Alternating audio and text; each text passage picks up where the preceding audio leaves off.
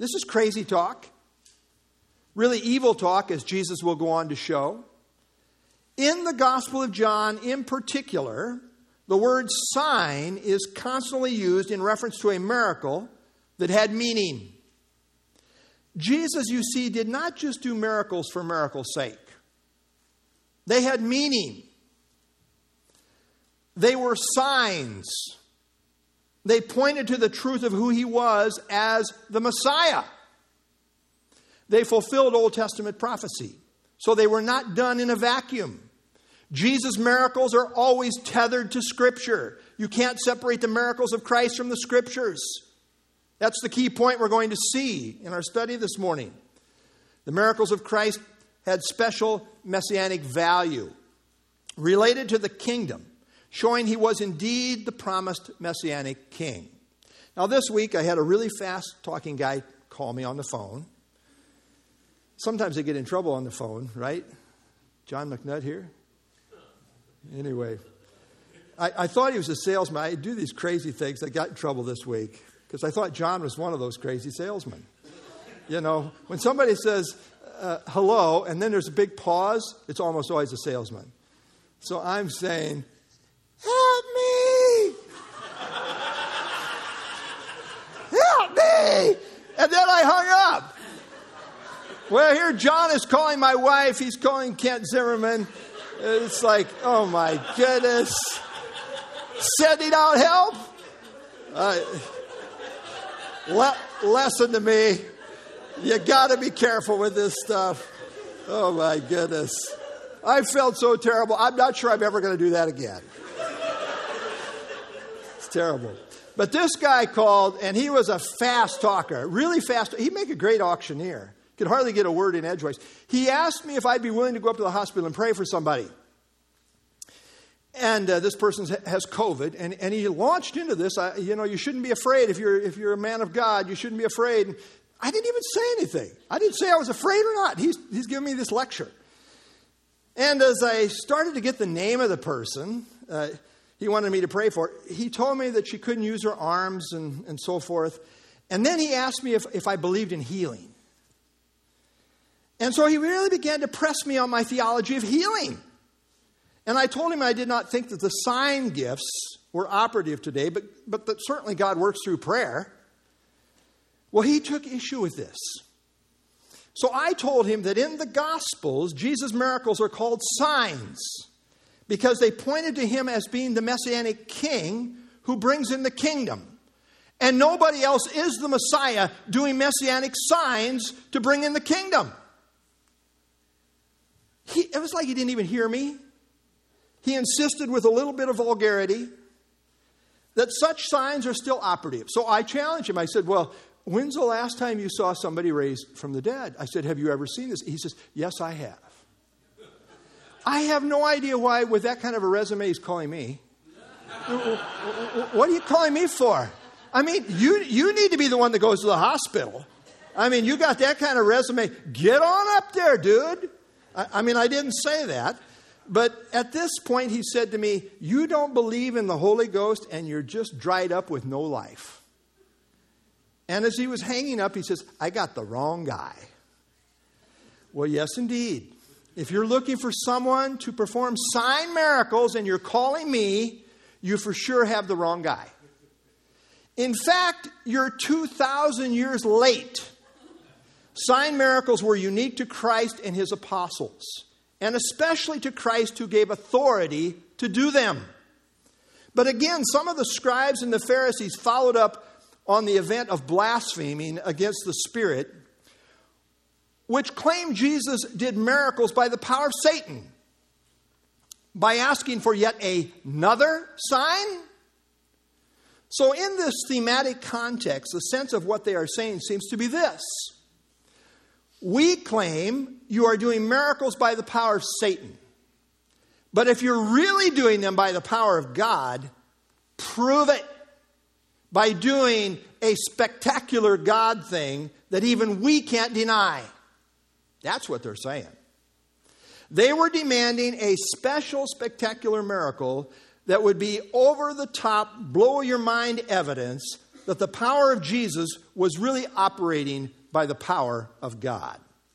Thus, they were asking for a special kind of sign miracle, even more sensational than what Jesus had previously done. Even though he was healing everybody in the land, all over the place, all the time, unprecedented. We want something a little bit more. Here is the thing with unbelief it never has enough evidence because it doesn't really want to accept the truth. They are not really honest with the obvious truth. Now, some Christians today try to make the case for sign miracles, saying that unless they're performed, people won't come to believe. But they completely miss the point. God has given all the evidence needed. The issue is not a lack of evidence. The issue is hardened hearts that won't respond to ample evidence given. There is never enough evidence for willful unbelief. People sometimes say things like, if I could just see a real miracle, I would believe. But that's really contrary to what Jesus taught, contrary to what the scriptures teach. Remember this here in uh, Luke chapter 16. I'm kind of picking it up midstream here. But Jesus is telling the story, and I think it's a true story, about those who had gone to the realm of the dead. Uh, you had this rich man who went to the torment section of Hades. And then you had Abraham, uh, and he's in the paradise section of the realm of the dead. And they're able to correspond, they're able to communicate, but they can't go from one side to the other side. And of course, in the middle of this uh, conversation, we pick it up, verse 27. There's a point I want to make here. Uh, the man in hell, in torments, says, I beg you, therefore, Father, speaking of Abraham, considered you know, the father of the Jewish nation, uh, Father, that you would send him to my father's house. For I have five brothers, that he may testify to them, lest they also come to this place of torment. He's concerned about his brothers. They're going to end up here with me if somebody doesn't go tell them. So send somebody from the dead. That, that'll be a convincing sign. Wow. How many, how many times you have a dead person show up on your doorstep saying, I'd like to witness to you? You think that would make believers out of people? But notice what Abraham said to him they have Moses and the prophets. That's the scriptures. Let them hear them. And he said, No, no, no, Father Abraham. But if one goes to them from the dead, they will repent. But he said to him, If they do not hear Moses and the prophets, the scriptures, neither will they be persuaded, though one rose from the dead. I wonder if we believe that.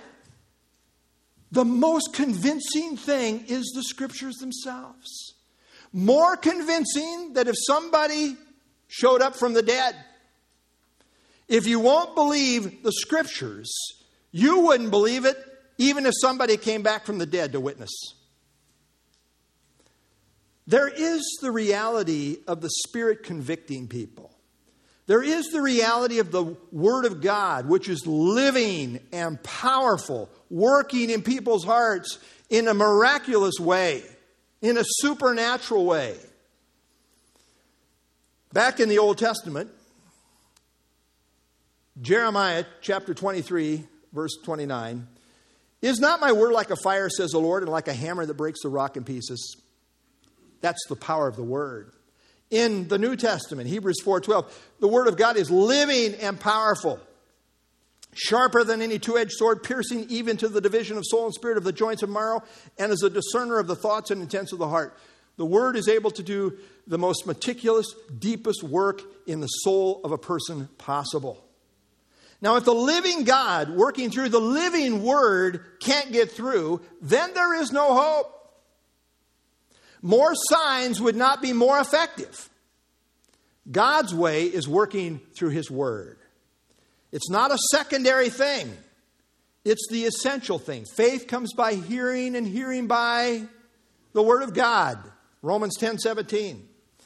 In 1 Corinthians, Paul said this For since in the wisdom of God, the world through wisdom did not know God. It doesn't know God through wisdom. How does it know God? How can anybody know God? Through revelation. through God's self revelation. We don't figure him out. The wisdom, uh, the world through wisdom did not know God. So therefore, it pleased God through the foolishness of the message preached, as, as the world considers it, to save those who believe. What's God's method? Through the message preached, to save those who believe. The Jews request a sign, the Greeks seek after wisdom. What do we do? What's our mode of operation? We preach. And what do we preach? Christ crucified. You know, that message the world considers foolishness.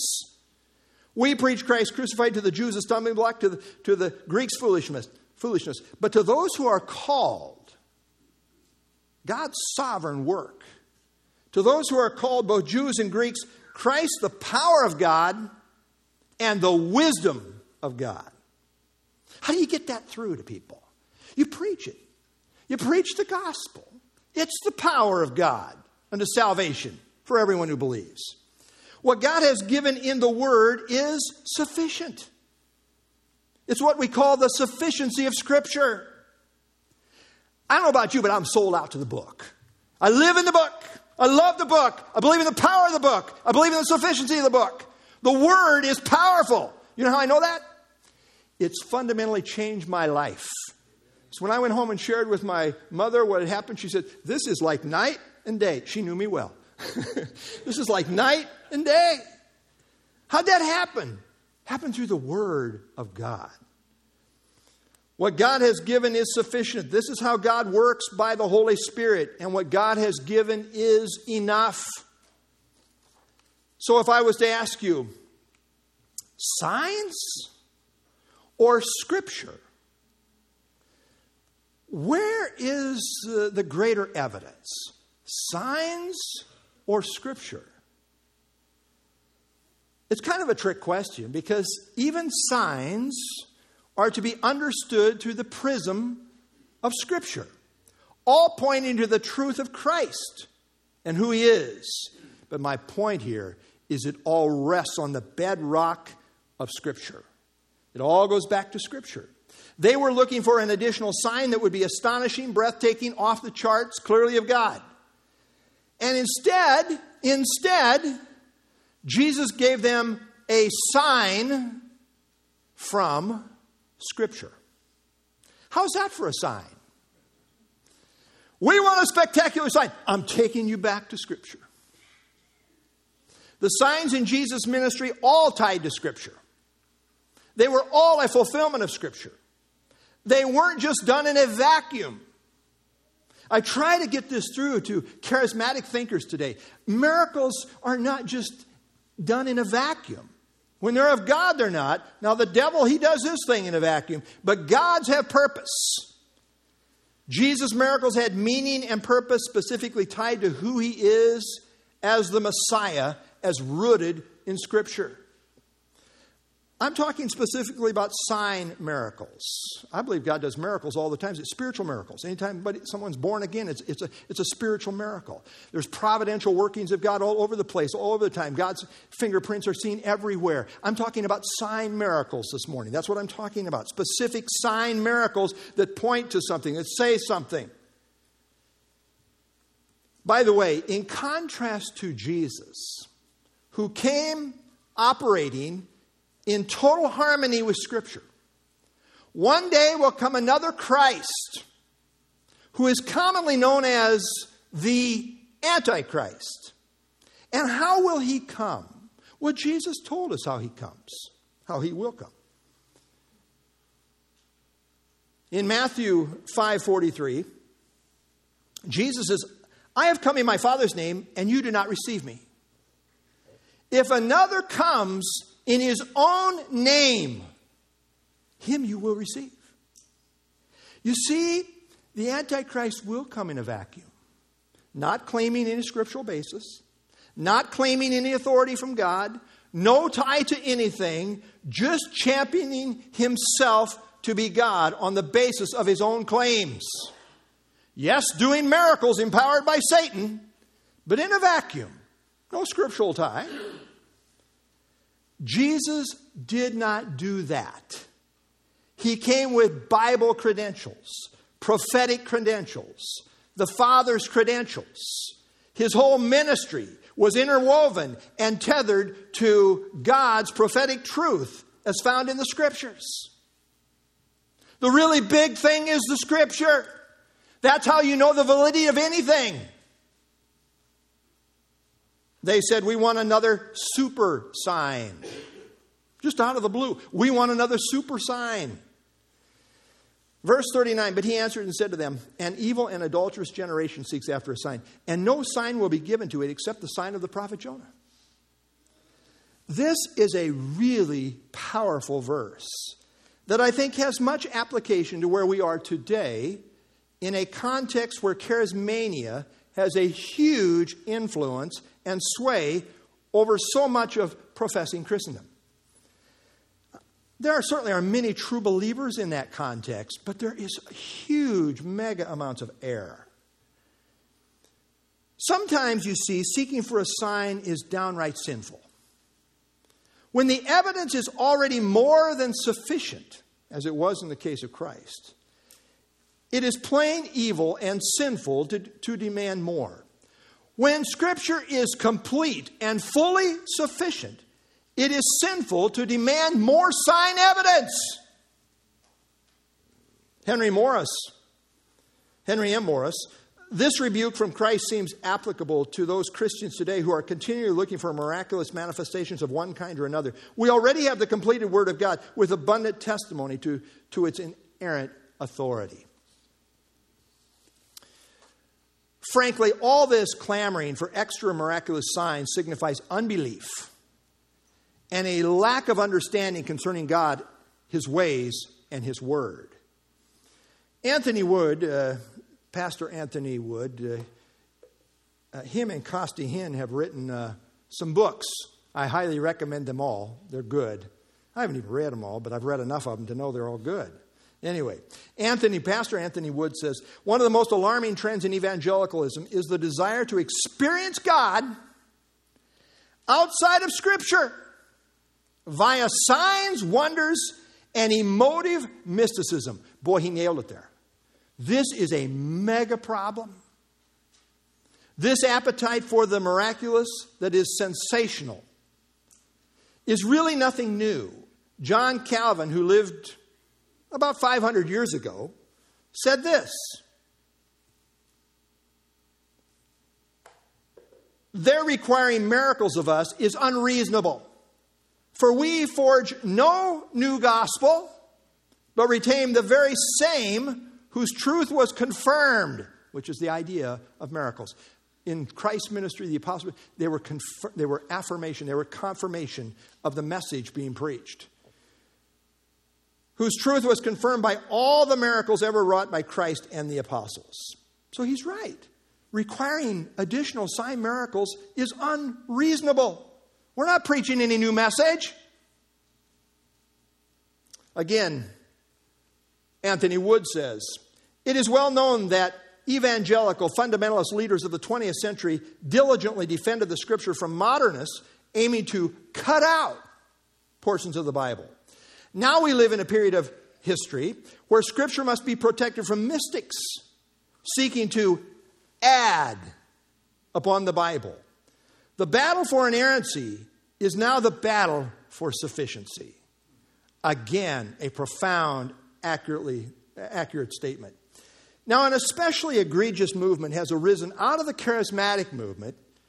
And error begets error, and it seems to get worse as we go along in history. Uh, but out of the charismatic movement has arisen this new movement, relatively new, that's called the New Apostolic Reformation. And what do you think this movement is saying? Guess what? There's been a revival of the signs. And guess what? Apostles are back on the scenes. And guess what? These leaders happen to be the apostles. It goes back to C. Peter Wagner at Fuller Seminary, and our day is popularized by people such as Pastor Bill Johnson of Bethel Church in Redding, California, which boasts 10,000 people on a Sunday morning. Well, the first great issue with people like Johnson is that they do not have a high view of Scripture. There is so much error in his ministry, it's, it's staggering. But he does not have a high view of Scripture. And what ends up happening is that they say, we need more than Scripture. For example, here's a quote from Bill Johnson We've gone as far as we can with our present understanding of Scripture. It's time to let signs have their place. You hear what he's saying? Scripture will take you so far, but we need to go further. And the way we go further is okay, let's open ourselves up to the signs. And if God is no longer performing, performing sign miracles, which I contend is the case, if you do see certain supernatural kind of signs, what must the source of them be? Well, to insist on the need for more signs and wonders today is to grossly misunderstand the purpose of, the, of sign miracles in relationship to the Messiah and his kingdom.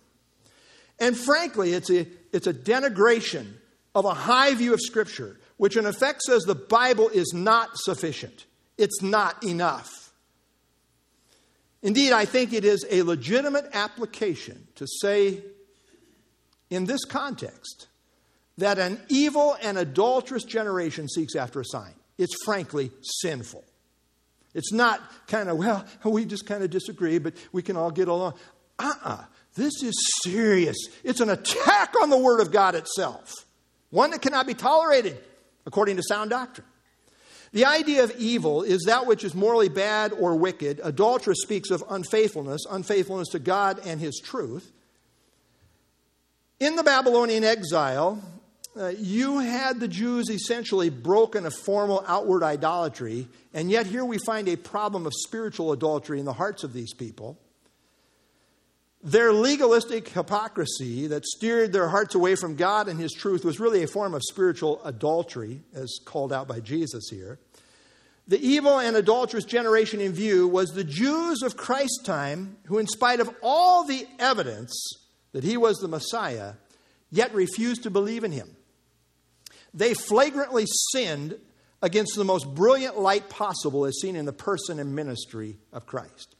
Yes, they sought after a sign, but only, only because they were wicked. They were not sincere truth seekers. They were wicked, not accepting the light that they were given. Consequently, no further sign would be given them. They were not in charge, but they were insisting that they be in charge. You know, anytime you come to the Lord kind of demanding, hey, we're going to kind of make ourselves judge and jury over you, watch out. You got it backwards. Who are they to demand a sign, especially coming from a position of perverse and unfaithful wickedness? But Christ did indicate that there would be one more sign given them, which, as it turns out, is the ultimate sign namely the sign of Christ's death, burial, and resurrection, as illustrated in the prophet Jonah's experience, as further indicated in verse 40. Verse 40 For as Jonah was three days and three nights in the belly of the great fish, so will the Son of Man be three days and three nights in the heart of the earth. In effect, Christ says that Jonah was a prophetic sign. What happened to Jonah in the belly of the great fish was a type of death and burial which was followed by a restoration to life. In other words, Jonah's experience illustrates the death, burial, and resurrection of Jesus Christ. The parallel is clear. Jonah was in the belly of the fish for three days and three nights. The Son of Man would be in the heart of the earth, meaning the grave, for three days and three nights. Now, the Bible is clear that the whole of Scripture revolves around a main theme, which is the person of Jesus Christ and God's plan of salvation, which is centered in Him, of which the focal point is the death, burial, and resurrection of Christ. That's the centerpiece of all of redemptive history. After his resurrection, Christ appeared to uh, the two disciples on the Emmaus Road, and it says in Luke 24 27, and beginning at Moses and all the prophets, all the prophets, he expounded to them in all the scriptures the things concerning himself. C.I. Scofield said, and I love this quote, it's one of my favorites. Here, the Lord Jesus Christ gave them the great key to the understanding of Scripture that He Himself is its subject, and that in Him the entire book finds its unity. But here is the thing about Revelation we only know God's plan as He reveals it to us. We never figure God out on our own. We just don't. That's what Paul said in, in 1 Corinthians. We only know the significance of what God is doing as He unveils it. And Revelation was progressive, meaning we understand more and more as more and more is revealed. And it all builds on the previous revelation. And the point is, Revelation is now complete. It builds on through the Bible until we come to the book of Revelation, which ties the whole thing together, culminating in the eternal state. The book is complete. Christ said to the apostles, The Spirit will guide you, the apostles, into all the truth. Got the definite article there, a definite body of truth, New Testament truth. The book is complete. Now, at the time of Jonah's experience with the great fish, no one at that time said, Oh, yeah, this is clearly a sign of the coming Messiah involving his death, burial, and resurrection. no one saw that. But God did. However, looking back, we can see that this is what God had in mind all along. He sovereignly orchestrated it so that ultimately it would be a picture of Christ's death, burial, and resurrection. But here is the point we wouldn't know this apart from God's further revelation, would we? We'd say that's an interesting experience that Jonah had there, but it does, doesn't really bear any significance on anything else. Well, it does because we know this because Christ has told us this. As such, Jesus became the fulfillment of the sign in Jonah that God intended all along. And it fits perfectly with the overall picture of what the Messiah would do. Back in Jonah chapter 1, verse 17. Now the Lord prepared a great fish to swallow Jonah. God's behind this whole thing. You say, well, just a, it's unfortunate. You know, there was a large fish in the area. No, the Lord prepared this great fish. And Jonah was in the belly of the fish three days and three nights. That, will give you some quiet time. That'll really give you some time to rethink, uh, you know, the direction of your life. Well, because of the sign as found in Jonah and the language of Jonah as quoted by Christ in Matthew 12 40, some have insisted that Christ had to have been in the grave for three full days and three full nights in order for this to be accurately fulfilled. So, various arguments have been put forth as to whether Christ was actually crucified on Wednesday, on Thursday, or as has traditionally been thought, on Friday. Now, the problem with insisting on three full days and three full nights is that th- that then pushes the resurrection into the fourth day. Right? Yeah. Three full days, three full nights, you're maxed out on that, you're pushed into the fourth. But the Bible is clear that Christ rose again on the third day after his crucifixion. That's a little bit of a dilemma, isn't it? Christ repeatedly said that he would be raised the third day, not the fourth. The most logical answer is that in Jewish reckoning, any part of a 24 hour day can stand for the whole. For example, here's a Jewish rabbi, Rabbi Eliezer, about AD 100, who wrote, A day and a night make an ona, that is a 24 hour period. And the portion of an ona is reckoned as an ona. You see what he's saying? So the sense is that it was common for Jewish people to regard even part of a day as representing a full 24 hour day. And we see this a number of places in the Old Testament scriptures 1 Samuel, 2 Chronicles, Esther, etc. So, in this way of thinking, he was buried on Friday afternoon, resurrected on Sunday morning. Part of Friday is regarded as one hour day, Saturday is one 24 hour day, and part of Sunday is regarded as one 24 hour day. Hence, in the Jewish way of reckoning, Jesus was in the heart of the earth for three days and three nights, and at the same time, he arose on the third day. This is most probably the proper way to understand this. A little footnote here the old King James translated sea creature as whale, uh, which is inaccurate. Uh, the Greek word uh, ketos literally means great sea creature, which is translated here in my New King James as great fish. The number three is of great significance as found in Jonah and as repeatedly referred to by Christ. Note this. Uh, Matthew 16, 21, from that time, Jesus began to show his disciples that he must go to Jerusalem, suffer many things from the elders, chief priests, scribes, be killed, and be raised the third day. Matthew 17, 23, and will kill him, and the third day he will be raised up. Matthew 20, 18, and 19, um, going up to Jerusalem, verse 18, verse 19, deliver him to the Gentiles to mock and discourage and to crucify, and the third day he will rise again. And then after the resurrection, you know, as he's veiled his glorified appearance, but he's very much alive and he's talking to those two disciples on the Emmaus Road.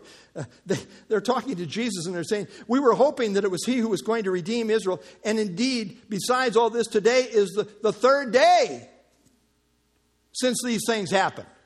Not the fourth, but the third day. It all fits perfectly. Christ was indeed in the tomb parts of three different days. Jonah had a three day experience in the belly of the fish. Christ repeatedly predicted he would rise again on the third day. The disciples testified that indeed he was reported to be alive on the third day. This did not happen on the second day or on the fourth day, but precisely on the third day, just as Jesus said it would happen in perfect accord with Jonah typology and the Jewish understanding of three days. Jonah was as good as dead, pictured as dead in the belly of the, of the great fish for three days, but he didn't stay in that position.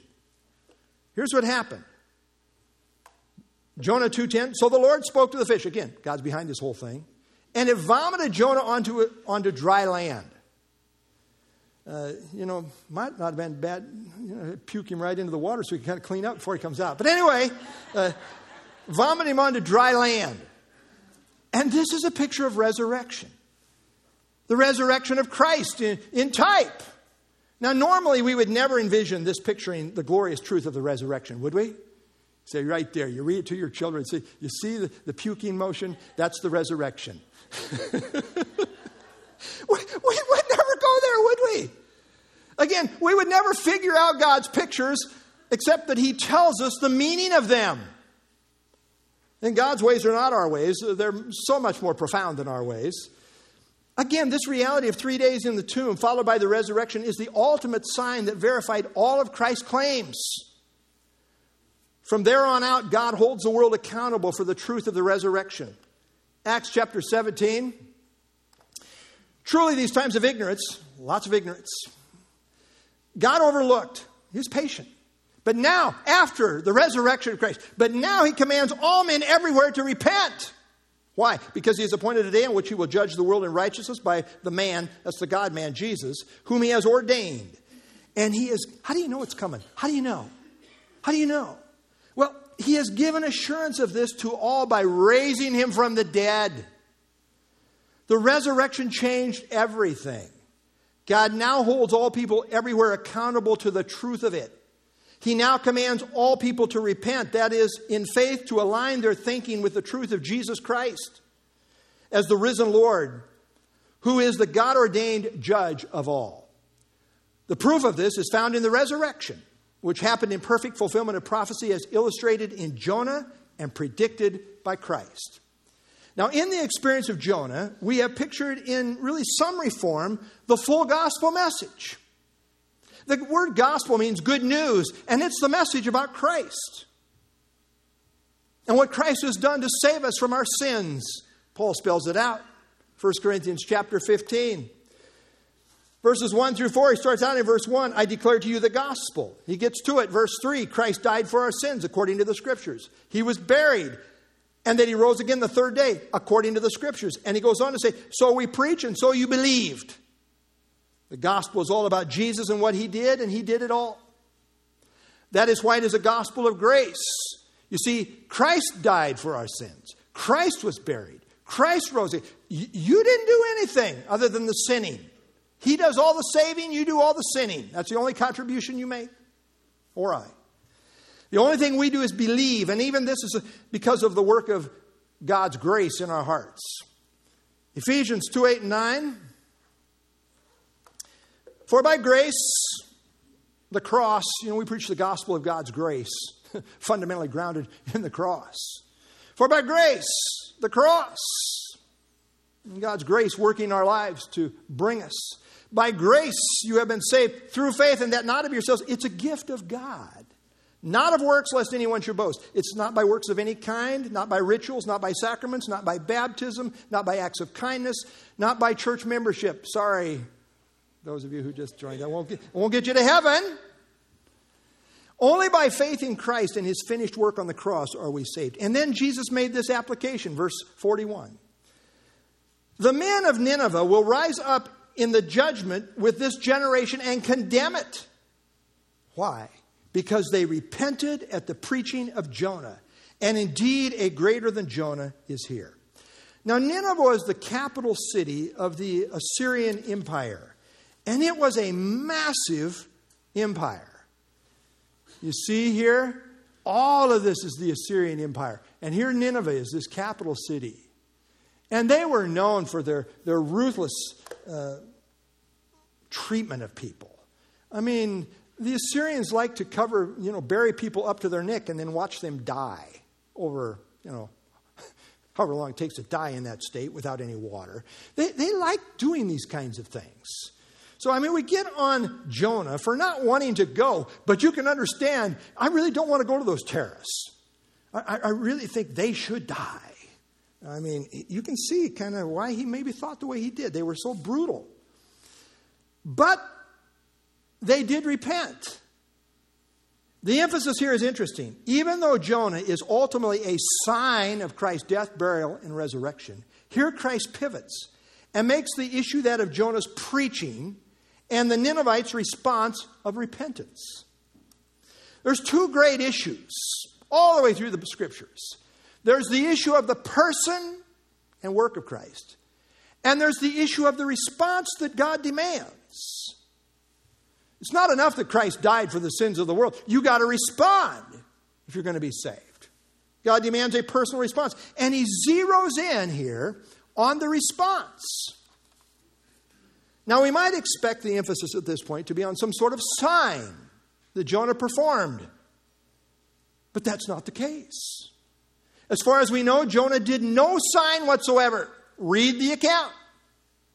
As far as we know, the Ninevites had no knowledge at all of Jonah's experience in, inside the fish. He didn't show up and say, You know what, you guys should believe me. I've been inside a fish for three days. How do I look? Look like you changed, uh, you know, your hair looks a little Cloroxed, whatever. But he didn't do that. He didn't do that. What Jonah did was preach. Yes, reluctantly, but he did preach. And the people repented. The most amazing revival in the history of the world. Preacher didn't want to be there, didn't want to give the message, and the people responded. This is the point of emphasis here. Not a sign, but preaching. But preaching. We read about it. Jonah chapter 3, 4, 5. Jonah began to enter the city on the first day's walk. Then he cried out and said, Yet 40 days, and Nineveh shall be overthrown. So the people of Nineveh believed God. They believed the message through the messenger, weak as he was. They believed God, proclaimed a fast, put on sackcloth from the greatest to the least of them. Now, I want you to note that in John, rather Jonah, I want you to note that in Jonah 3 5, it says that they believed God. But here in Matthew 12 41, Jesus says they repented. Well, let me ask you did they believe or did they repent? Yes. Yes. Repentance and believing always go together in saving faith. You can't have one without the other. Repentance literally means to have a change of mind, and that element, whether explicitly stated or implicitly implied, is always a reality in true saving faith. But Jonah, reluctant as he was, as I say, preached, and the people responded in repentance and faith. And then Jesus says, And indeed, a greater than Jonah is here. Now, this is interesting because the word greater is neuter in gender and not masculine in the Greek, indicating something rather than someone is in view here. There is something greater on the scene than was found in Jonah. The emphasis here is on preaching. So the sense would seem to be there is a greater preacher with an even greater message now on the scene than was found in the person of Jonah. Ed Glasscock says, good summary statement, the comparison was not between two people, but between the two functions, the prophets and the messiahs, between a messenger of salvation and the instrument of salvation. And Christ was a perfect preacher. Back in Isaiah, messianic prophecy, there shall come forth a rod from the stem of Jesse, a branch shall grow out of his roots. The Spirit of the Lord shall rest upon him the Spirit of wisdom and understanding, the Spirit of counsel and might, the Spirit of knowledge and of fear of the Lord. This was seen in Christ's ministry. When Jesus went back to his hometown of Nazareth and opened up the scroll to Isaiah and began to read and explain that these things applied to him, the text in Luke 4:22 says the people quote, marveled at the gracious words which proceeded out of his mouth. When Jesus got done teaching the Sermon on the Mount, Matthew 7 28 says the people were astonished at his teaching. It blew them away. In John 7 46, they reported back, No man ever spoke like this man. When Jesus says the men of Nineveh will rise up in judgment with, with it is in reference to the custom in Jewish courts requiring the witness to stand when testifying in a case. In other words, con- the converted Ninevites will, in the final judgment, serve as witnesses against them. Now, this really would have rankled the Jewish pride to think that these Gentiles in the Old Testament would, in the end, be witnesses against them. I mean, after all, they considered themselves to be the most favored people of God. So, this had to be very humiliating. These Gentiles at Nineveh in the Old Testament responded to the preaching of Jonah. But in contrast, these Jews on the scene during Christ's ministry, who had an even greater privilege of having even more light through an even greater preacher, as seen in the Messiah's ministry, failed to repent. Verse 20, uh, 42. The queen of the south will rise up in the judgment with this generation and condemn it. For she came from the ends of the earth to hear the wisdom of Solomon, and indeed a greater than Solomon is here. Here, Jesus refers to the Queen of Sheba, who came about 1,200 miles from the Arabian Peninsula in what is present day Yemen to hear the wisdom of Solomon, as we read about in 1 Kings 10 and 2 Chronicles 9. And to the Jews, this place was considered to be the ends of the earth. And you can see why. I put the map up here. You know, here, here she is coming way from way down here, all the way through Saudi Arabia, all the way up here to uh, see Solomon. Now, in the context, there's an underlying foreshadowing of the mission to the Gentiles. Uh, Jonah went to the Gentiles. The queen from the south was a Gentile. And as seen earlier in this very chapter, verses 18 and 21, the Messiah would prophetically declare justice to the Gentiles. And his, in his name, the Gentiles will trust, it says. Israel was now rejecting their Messiah, but going forward, many Gentiles would be receptive. Israel had the privilege of signs, unique sign miracles and wonders, but many of the Gentiles would respond simply to the power of the gospel message being preached. Many of you, even here today. Jesus said the queen of the south will also rise up as a witness in judgment against the Jews of Jesus' day because she responded to the wisdom of Solomon. And in contrast, they were not responding to the greater wisdom as found in the Messiah's ministry.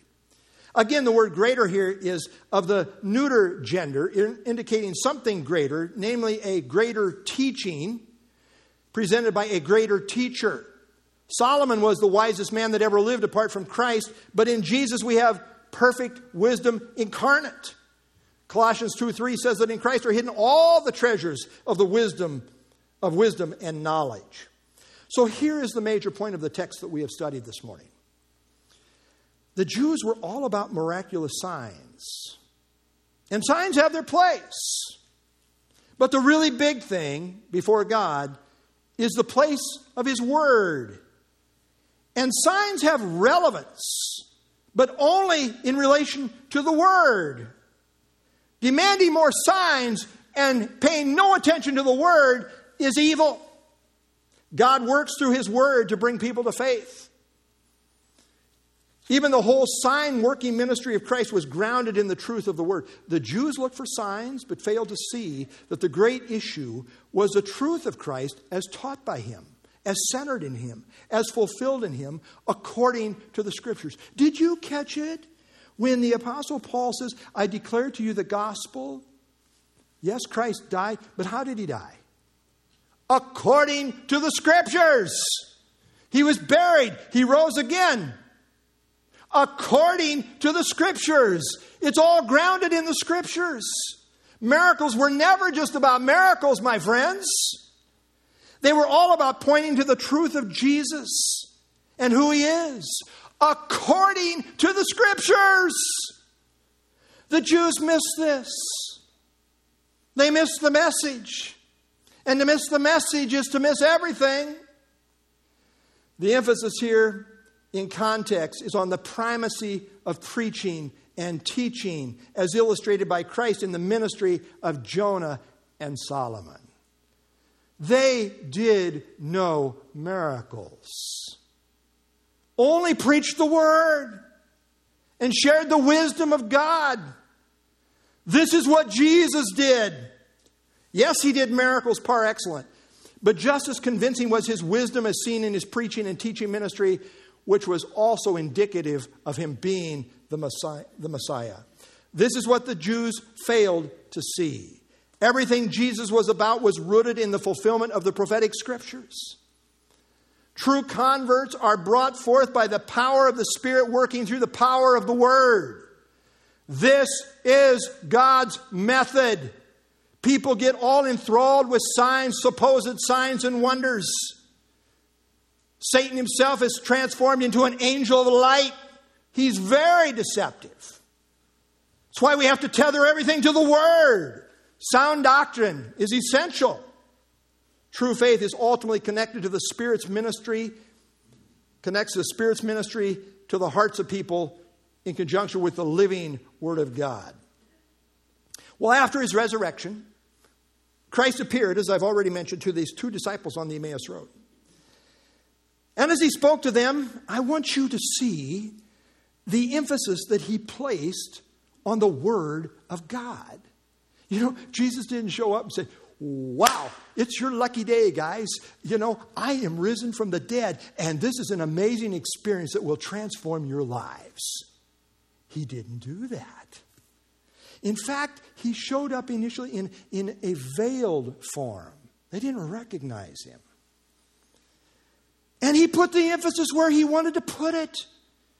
And where did he put it? Well, he put the emphasis on the scriptures and his fulfillment of them. We read here in Luke 24 25, and he said to them, Oh, foolish ones. By that's an interesting way to start the conversation. He said, Oh, foolish ones, what's their problem?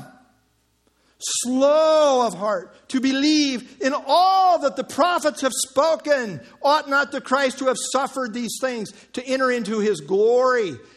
And beginning at Moses and all the prophets, he gave them a Bible lesson. He expounded to them in all the scriptures the things concerning himself. Yes, signs have their place. But the central, all important issue is the Word of God. Faith takes God at His Word concerning His Son, the Lord Jesus Christ. It's all about Him. Let me ask you have you believed or are you still looking for a sign? All the proof, all the evidence we need is found in God's book, the Holy Bible. It all connects to Christ and shows Him to be the true Messiah, the Savior and Lord of all who will believe on Him. And when you see those connections put together by the Holy Spirit, there's nothing more powerful, nothing more convincing than that. Believe on the Lord Jesus Christ, and you will be saved. Let's stand and have our closing song.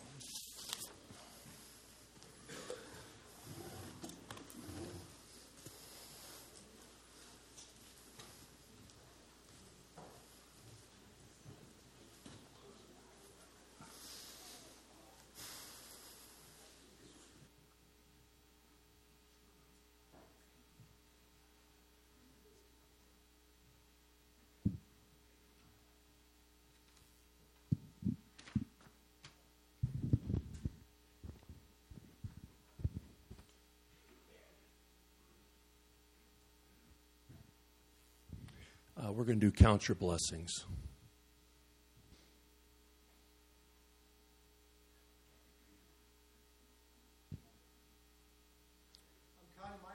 Not starting till noon for the dinner, so this is this is this is good. Seven eighty six. There we go.